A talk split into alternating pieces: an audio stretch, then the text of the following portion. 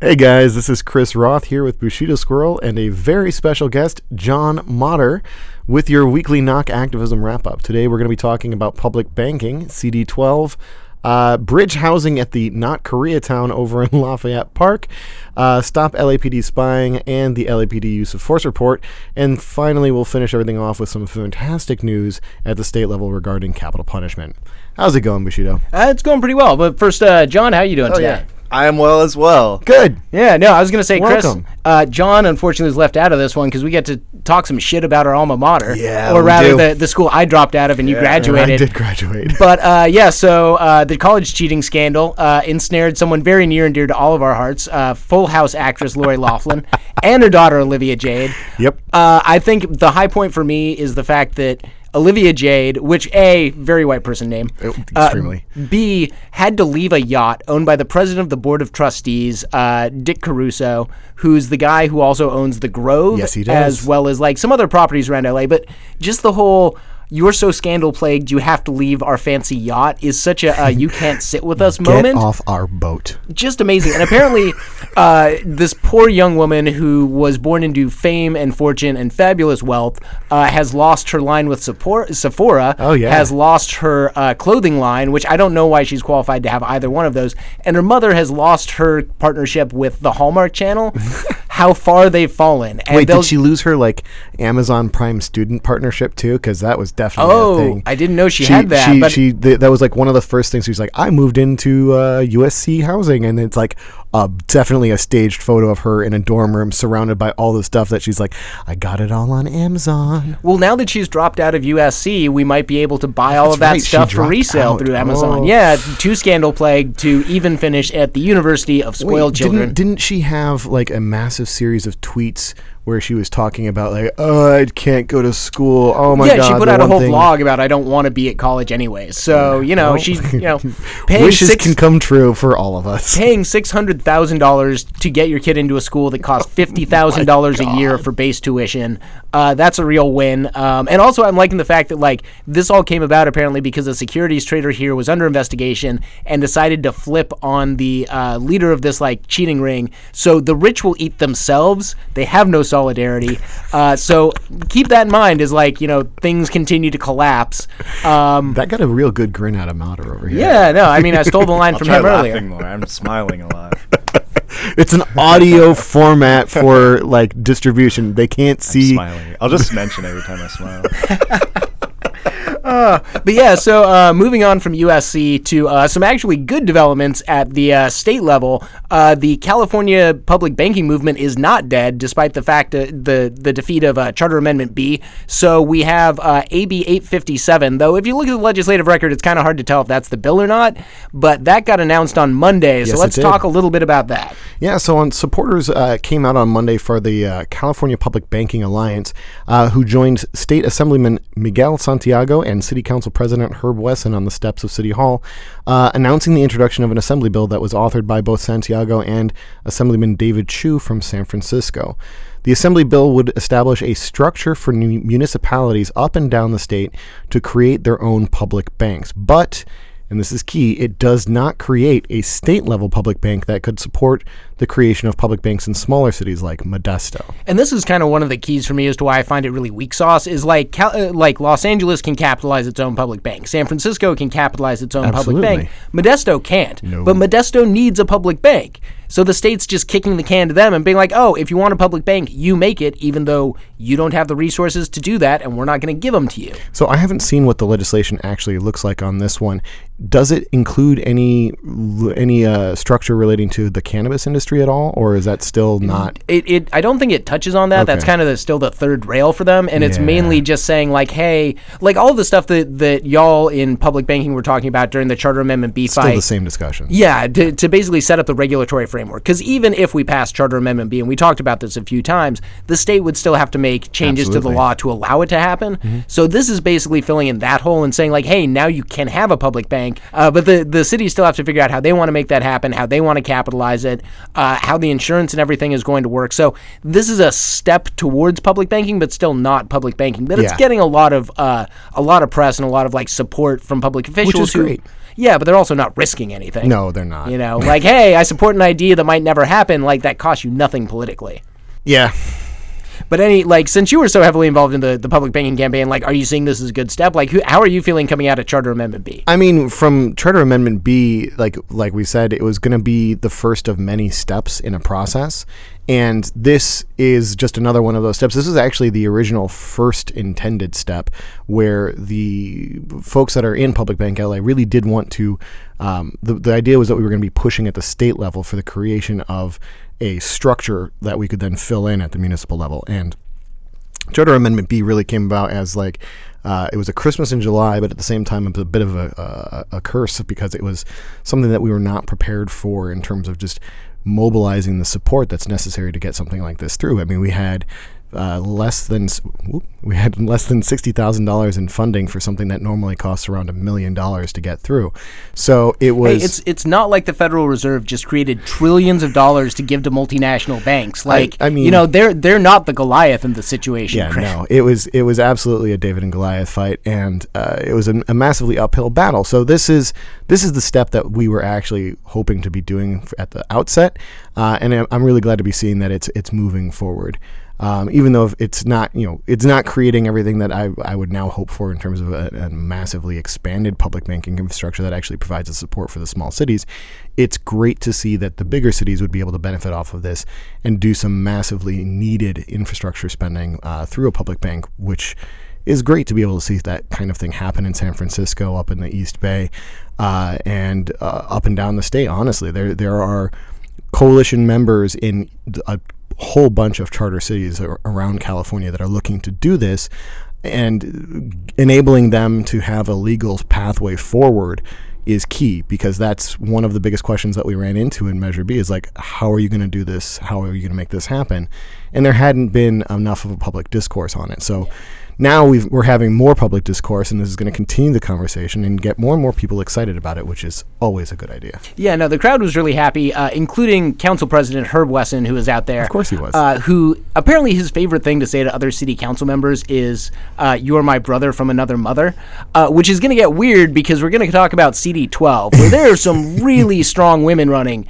But uh, the last update we had is there were 27 people qualified, uh, or 27 people who filed intent to run. How many of them are actually going to the ballot? It has been whittled down as of this week to 16 folks who have made it through the qualification process uh, of submitting the correct number of signatures.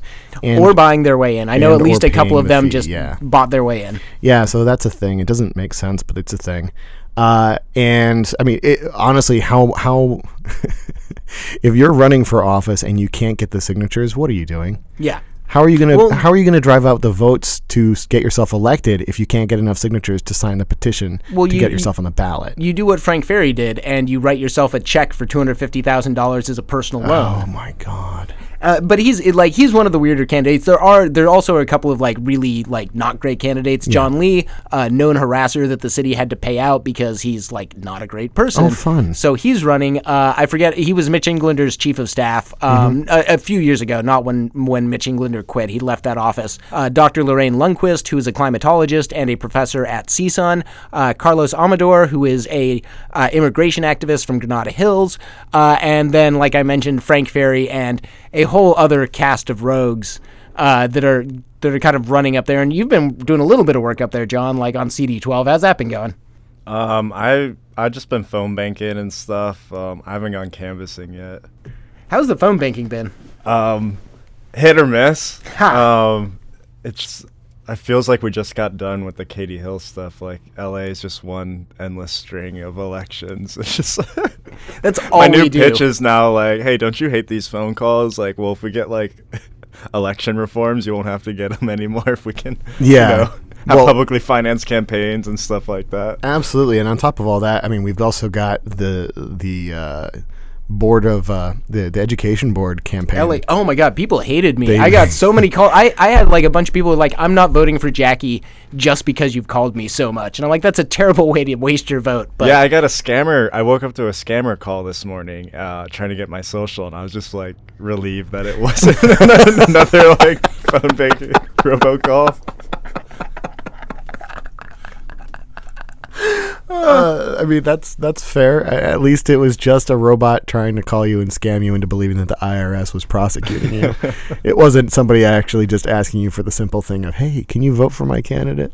Yeah, well, I'll, I'll say that too. Don't get mad when people call you, please. Like, we hate doing this, like, way more than you hate getting these phone calls. Like, we, this is not how we want to spend our evening. Oh. I, I have I have absolutely been shouted at during phone uh. banking. Oh. it's a thing that happens. Well, and- People and- get mad. A, a tip to those of you out there: you can always register to vote without a phone number, and when you go into the DMV, make sure to click the or to, to hit the opt out box for Yeah, the motor voter yeah. law, so that way it doesn't override your voter registration. But you can just leave your phone number off there, and then we can't call you. And I literally tell people that on the phone. I'm like, Yes. if you don't like this, you can fix it. But if their number was on a list someplace else, is going to take a little bit before it propagates through the system and then their number disappears.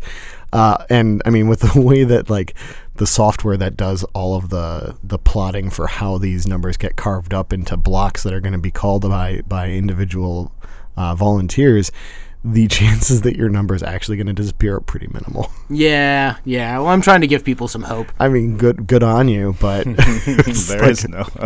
we live in the age of Big Brother with Facebook and Google knowing everything about us. They certainly know our phone number.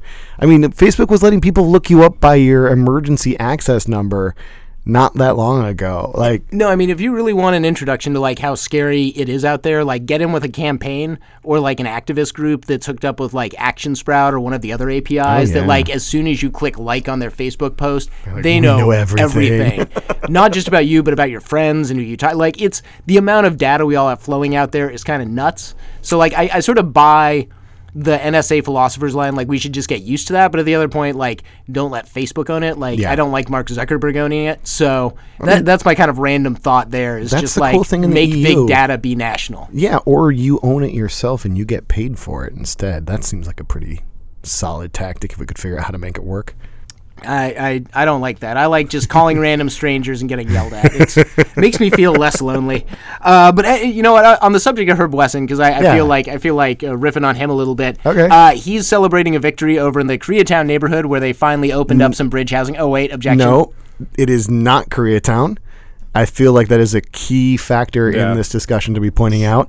Westlake. Uh, it is. It is over in Westlake. It is not technically within the boundaries of Koreatown, which I think was the entire point of those protests.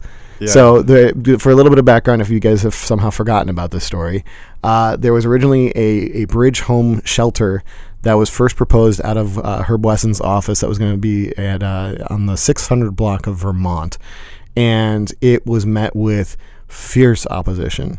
Uh, and it was basically a bunch of uh, real estate investors and a bunch of NIMBYs who came out saying, like, no, we shall not have this shelter here. It's too close to our businesses and our schools. And what, what think of the children? Think of the children. So then the alternate place where it's now ending up is in the middle of a park on top of some underutilized tennis courts and across the street from a Chuck E. Cheese. Uh, you were there at the uh, the announcement for the opening, right, John? Yeah, Chris and I, um, a couple other ground gamers, uh, went down um, last night, and uh, K Town for All was there. Past some other service providers and community groups. Yeah, she does. Mel was there, um, and it, it was a little weird. Like I thought it was gonna be like a ribbon cutting ceremony, and we are just gonna sh- go down like show some support, you know, for the community, and it was like a an open house. I guess I hadn't been to like the other openings before, and I was I was just like surrounded and felt overwhelmed they're like, oh, we got Herb Wesson's office here, the mayor's office here, LAPD's. Well, there were so many cops There were there. so many The bid was there. That's true. Um, And and there were like three neighborhood councils. There was there Yeah. was uh, the Rampart Neighborhood Council, Westlake Neighborhood Council, uh, Koreatown, um, and uh, it's Koreatown slash something or other neighborhood council. It's Mid Wilshire, Mid Mid Wilshire. Wilshire. Yeah, yeah. Um, That's- Did they did they have the long new one there that just split off to like little Bangladesh? No, no, no, no. They No. that was that that. so fun anecdote before we go back to the story. Uh, the vote to keep Koreatown Koreatown, which is funny because it's Koreatown slash Mid Wilshire, uh, to keep it Koreatown and not split off the little Bangladesh neighborhood council, was the single highest turnout neighborhood council election in city history by like an order of magnitude. So we're talking like three percent. No, they had like 20,000 people show up, which is more than like happened in the special election that got Wendy Carrillo uh, to the state assembly.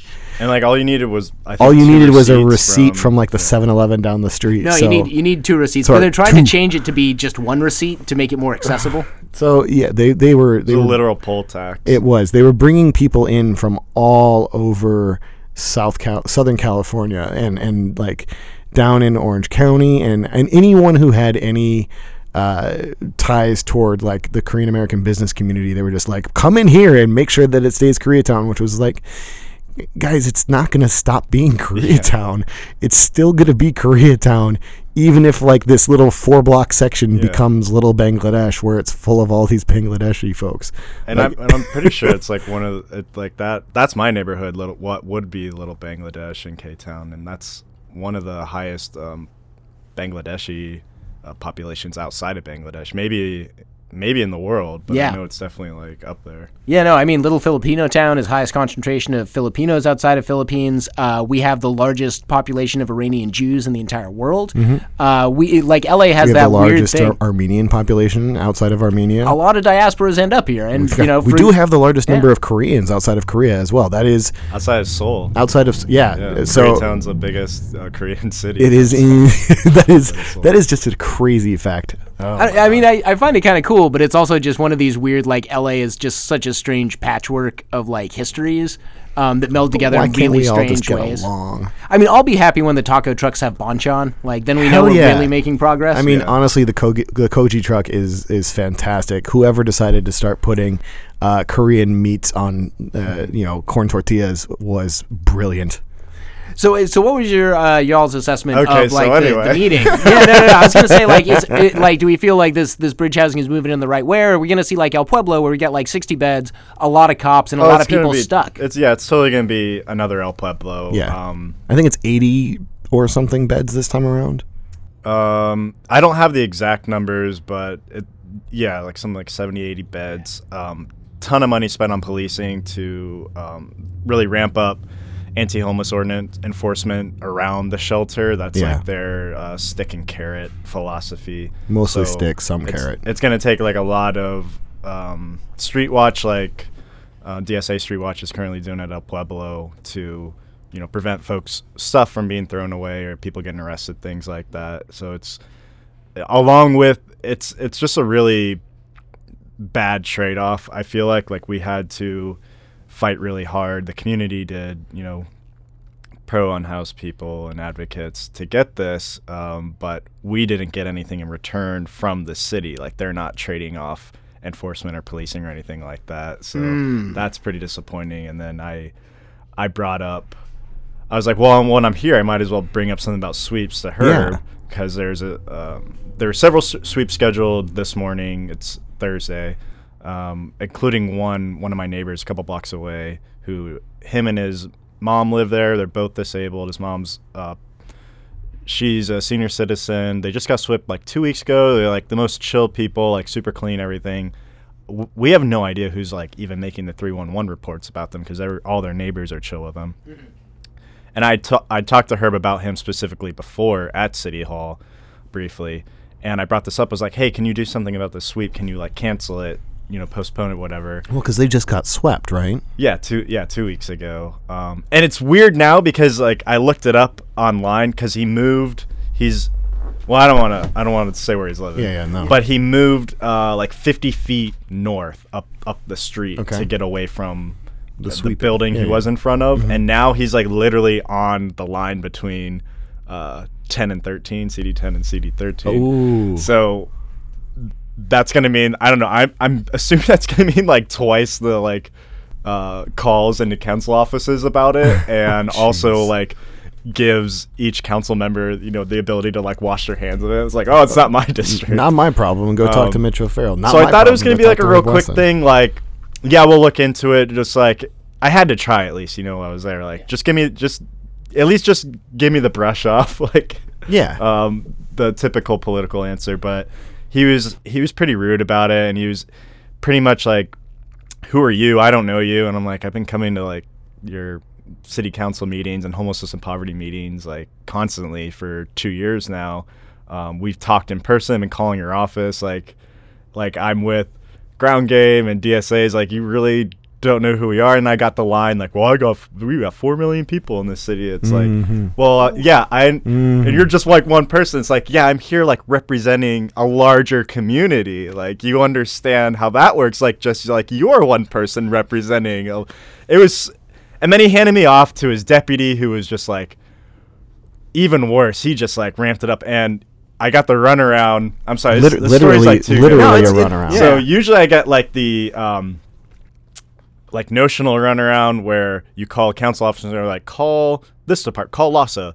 And then you call LAHSA and they're like, oh, no, call you need to call your council office. So you call a council officer. They're like, oh, you need to call your co- the district prosecutor or like county or You need to call. PATH. You need to yeah, so you go around in circles. Well, this time, because all those departments were there, this guy like tried to take me around to each one of them, gaslighting me the whole time, saying this isn't how sweeps work. Because I was like, I was like, well, outreach isn't being conducted to these these encampments that are being swept. Like, because I believe these people when they tell me no one's done outreach. And he's like, oh yeah, you're telling me they're not doing outreach? Well, let's go talk to Path. Let's go talk to Path right now. So he like drags me over to Path to try and like make me look like ass in front of Path. And I'm like, I'm not calling Path liars. I'm calling you a liar, saying that you're like you're even giving them the information because these the way the sweeps happen are just like so impromptu and often unannounced. So Well, and also we have like plenty of video evidence and photographic evidence of how the sweeps go down Oh, from I like him, I was like, Watch. I have hours and hours of footage on my phone right here of everything I'm telling you, like, and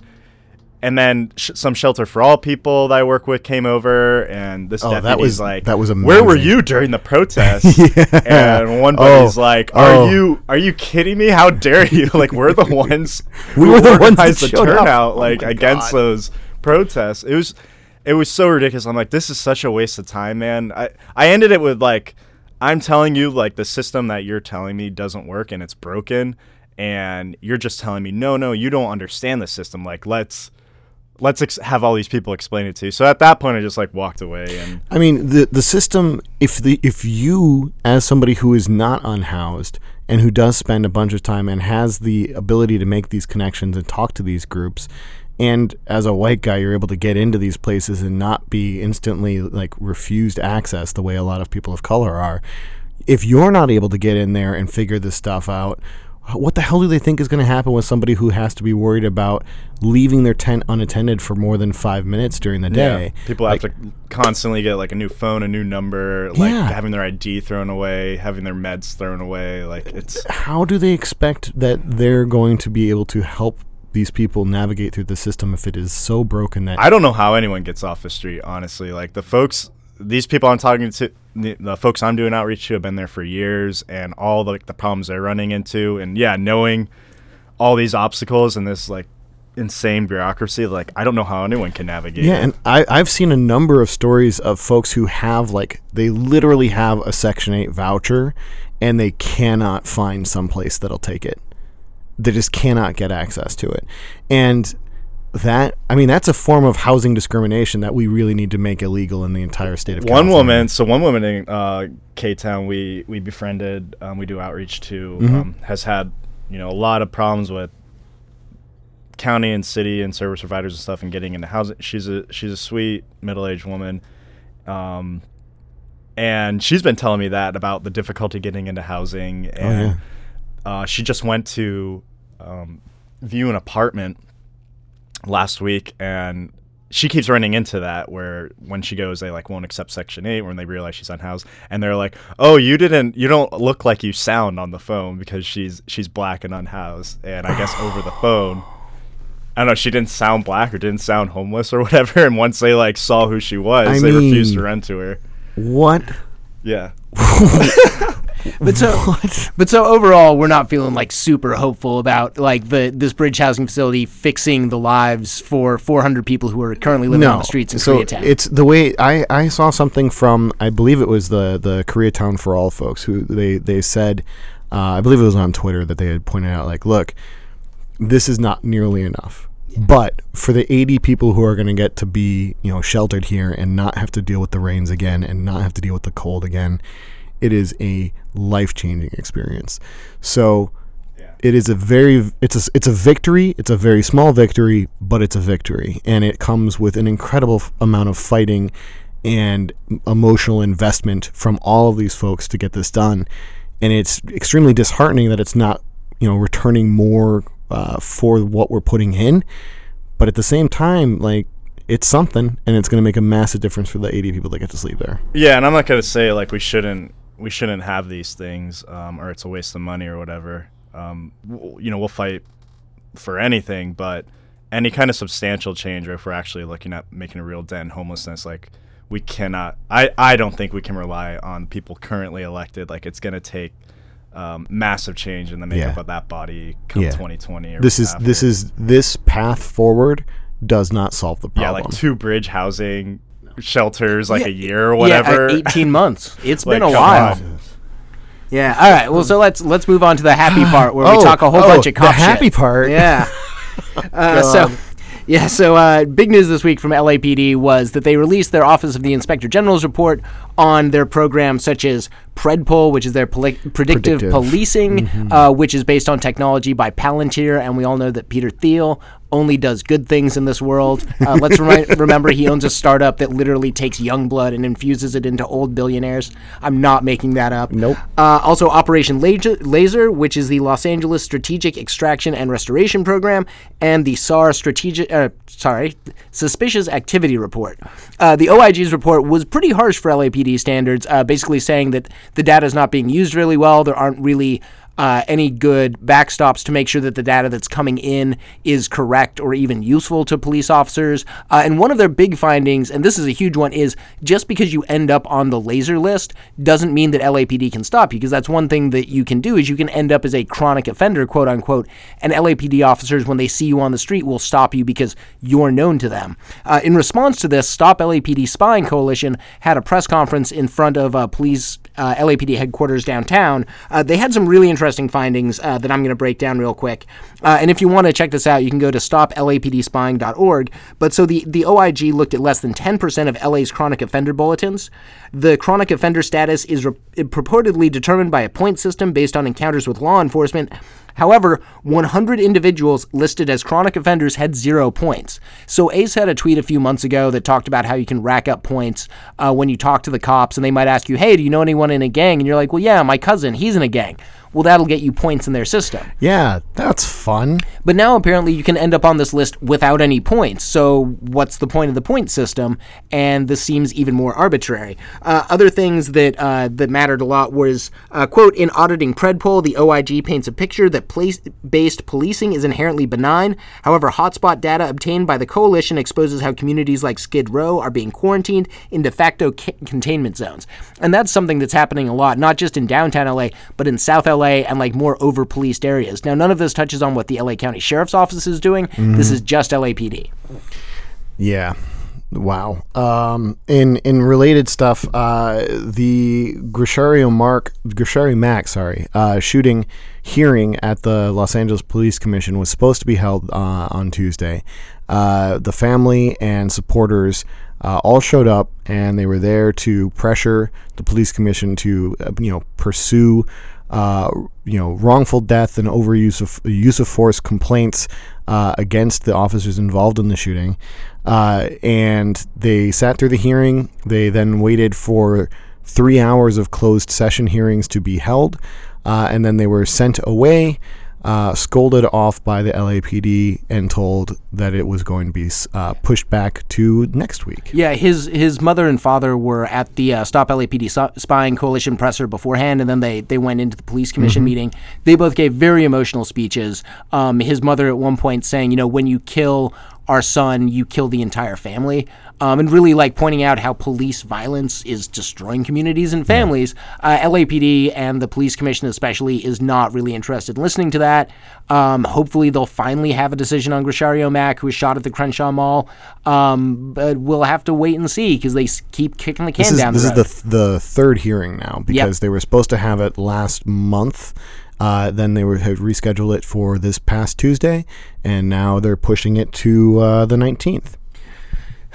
so uh, this kind of ties into that. So SB 1421, which is the law about uh, making police records more transparent, is already paying dividends. Uh, we have gotten the uh, use of force report from Eric Rivera's killing. Uh, he was the young man who was killed in Wilmington while he was carrying a squirt gun. Uh, the police stopped him. They believed that they were under threat, fired their weapons. One of the officers driving, or the officer who was driving, forgot to put the car in park, so the car rolled over the body of Eric Rivera. Um, the the report itself is a real mess. I would I would encourage you to go check it out. Um, you can find the link through the LA Times. Um, you can Google it. I'll also put a link in the description below. The first thing you're going to notice on the front page it says confidential report. Then it says in big underlined bold letters, this report is not to be reproduced or copied. Then down there at the bottom is, I think, my favorite line I've ever read on a report. Quote, do not return this por- report to Forced Investigation Division. When finished, please ensure that this report is shredded or burned. Hmm. Wow. And we wonder why the police commission doesn't want to like give any sort of like formal rulings on Grechario Mack or other terrible things LAPD does. It's it, it, even when when you read this report, you get a very different view of how the police saw this going down. What's weird is that you have three different witnesses who said that they saw Eric Rivera with the gun. They all describe the gun three different ways. The cops both describe the gun differently. One saying it's light colored, the other saying it's dark colored. One saying it's in right, right hand, the other one saying it's in, in its left or in his left. One saying he was reaching for the gun, the other one saying he had it at the low ready position. There's no agreement between the cops who fired their weapons here, and yet the police commission found the shooting to be within policy. It's kind of ridiculously maddening to read through this thing, see the absolutely inconclusive statements that are being made here, not see anything in there from anyone in uh, uh, Eric Rivera's life or people that were actually familiar with him that might have been able to explain his state of mind included in the report. It really just focuses on like the officers feeling what they were feeling and assuming that that's valid were their actions justified? And in a world where like the police are always allowed to be afraid of anyone they're shooting eh, them shooting anyone is always going to be justifiable in their minds especially for like these kind of use of force reports and especially when the city is trying I don't know what the city is avoiding really because they keep paying money out to families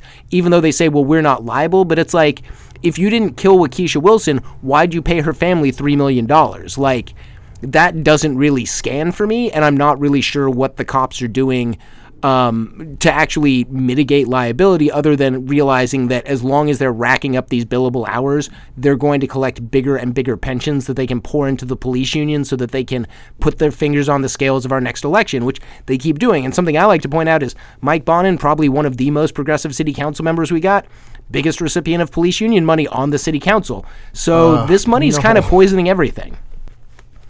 Yeah, so that's kind of my rant there. I didn't really have any else. I was going with it. It's been it was a little bit of a frustrating one. It was a good morning. It was like nice solidarity building, but it's always shitty to come together with a really cool community full of people that like I really love and trust, but know that we're all there for the worst possible reasons. Absolutely. I mean, whenever whenever people are having to come together to rally in support of a family of a young black or brown man almost in every single case who is gunned down by either the police or the sheriff's department. It's very powerful, but it, I mean, damn. yeah. So let, us talk a, bit, little bit about the uh, 2018 use of force report that LAPD yeah, putting out. This uh, is fun. Yeah, letting us know how many unhoused people they harassed, how many people they beat up, and how ridiculous these statistics are. Okay, so breaking it down real quick, uh, the department recorded at least 2,146 uses of force in 2018. Of those 2146, so that's so that's like seven a day almost. Uh, yes, yeah, yeah, that's fun. Um, 698 of those cases involved a homeless resident. So that's about a third of all of the uses of force were against people who do not have homes. Uh, that is a 14% year on year increase uh, from the uh, uh the 611 recorded incidences in, uh, in 2017, uh, which was also a big increase from the 513 uses of force against homeless folks in 2016. So we're adding. you know, 80, 90, or even 100 uh, more uses of force every year, it seems, uh, against the homeless by the LAPD, who are in at the same time spending $30 million last year on sweeps of encampments and confiscating 9,000 plus tents to be trashed. And and it, just to clear up, homeless people don't make up a third of the population. No. That's something less than that. Yeah, they make the up 4 million significantly less. So what? Let, let's let's use a a Yeah, you you put stuff in space. You're good at the math. so there's there's four million people in LA. and there's about sixty sixty thousand. thousand folks who were counted as being homeless. Uh, in Slightly okay, so slightly less than a third of the yeah okay. yeah, that's a little bit. That's a little bit less than a third. I mean, it's yeah. We're we're in a fun dystopic. Uh, we brought those stats up too, by the way, to that deputy yes last night. Yeah, he seemed hadn't completely heard- floored he, by well, he that. claimed to haven't heard of. it. He's like, where where are you getting these numbers from? Like Fucking LAPD. from your police department? Are you kidding me? Yeah, That's I mean, Well, it's also I'm noticing like these trend lines. i i crime overall in LA is down. Um, police incidents like arrests overall are down, except when we talk about people who don't have permanent shelter. Like the uses of force against them up year over year, arrests up year over year. Uh, those trend lines seem to go in the wrong way. Yeah, it, absolutely. It's it's there's more enforcement. Um, the fact that the city just settled or just agreed to settle the Mitchell case uh, really puts this into an interesting perspective because the Mitchell case had called for a moratorium on the seizure of people's assets within the the, the confines of Skid Row, um, but it's the the uptick in enforcement outside of Skid Row really does seem to be contributing to these uh, huge numbers of use of force that have been have been uh, deployed against the homeless, as well as the confiscation of all of their material goods. All right, so hopefully uh, we can get some changes. I wouldn't count on anytime soon. Not with uh, Michel Moore at the at the helm, and he's a big fan of predictive policing. Yeah. and that that predictive policing targets unhoused populations, especially and especially populations of color. Like the folks that are getting crushed under that boot now are not going to see any relief under these policies. Yeah, and so for reference, it's about one and a half percent of the population is apparently homeless. If you believe and experiencing thirty percent of the uses of force. Yes. So literally like thirty times what they should be no, seeing. it's it's just not good. All right, let's move on to something that is good, though. Uh, Governor Newsom and his finally Governor coy Newsom. Did you do that Gavin- no, I keep do I keep doing that. I keep calling him Governor Newsom. I think I'm rolling with it. He's Governor Newsom from now on. We've we've neologized that. He's the governor. There we go. exactly Kinda the like the- Gavinator. No, no. Well, maybe we could. We'll. We'll. We're gonna have to. Uh, we're gonna have to test that one in. Uh, in Well, some, do some focus grouping, Yes. but he uh, he and his finely coiffed hair uh, made a rather big announcement, Extremely overriding the coiffed. will of the California voters from a couple of years ago. So let's talk about Yeah, that. yes and no. So it's complicated. Is is really the way that you respond to folks who say the death penalty is something that we all voted on and it's something that we all want to see. It's like, well, most not. It's complicated. Anyway, on Tuesday this week, uh, news broke that Governor Newsom, or the uh, the Gavinator, uh, would be announcing a freeze on Wednesday on all executions, granting reprieves for the 737 condemned inmates on the nation's largest death row. That is that is a title that I am not happy that California has, but I'm also not surprised. Yeah, 787, 737. 37. Yeah, so just like that jet that keeps having problems. Yeah. Dark, Sorry. dark. Sorry. Um, uh, I'm, I'm honestly I'm kind of surprised that Texas doesn't have us beat, but I think that's mainly because they just keep cranking them through and they don't have a chance to accumulate. Well, so they don't have the population. Like California No, is still like the largest prison population in the world. Yes. Like we incarcerate people here at a like Texas is maybe harsher, but they just don't have as many people to throw in. Yeah, I mean it's yeah. It, we, we're not going to go into that today.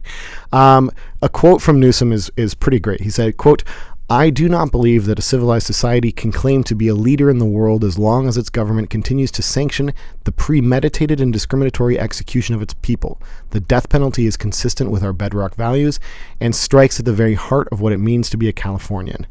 Uh, it's worth noting that, that San Quentin is the only remaining place where they do executions in the state, and the last execution there uh, happened in 2006.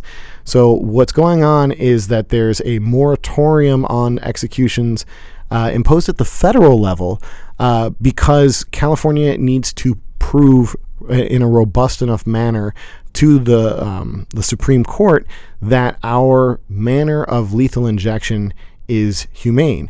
And after a couple of botched executions around the country uh, in recent years, basically there, there was a, a massive uh, clamping down on uh, on the, the the use of certain chemicals in the lethal injection process. Well, and, and that came out of the fact that most of the manufacturers for those Yes. those drugs are based in Europe and have moral, ethical, and legal restrictions So they on stopped selling exporting it. Yeah, they, they stopped exporting it to the U.S. and so the U.S. had to come up with new cocktails with of drugs, and uh, not all of them worked really well. No, so some of them worked extremely badly. There was one guy who uh, was screaming in agony because his entire body felt like it was on fire. yeah, it took him like 30 minutes to, Yeah, to it was pass. It was super dark. brutal and terrible. Um, so when people start talking about the fact that Gavin Newsom is apparently subverting the will of the people, what they're referring to is that we've had two different attempts at abolishing the death penalty in California in the last few years, or recent years enough, uh, where 48 and 47 percent of the population in those two votes came out and said that yes, we want to abolish the death penalty here in California.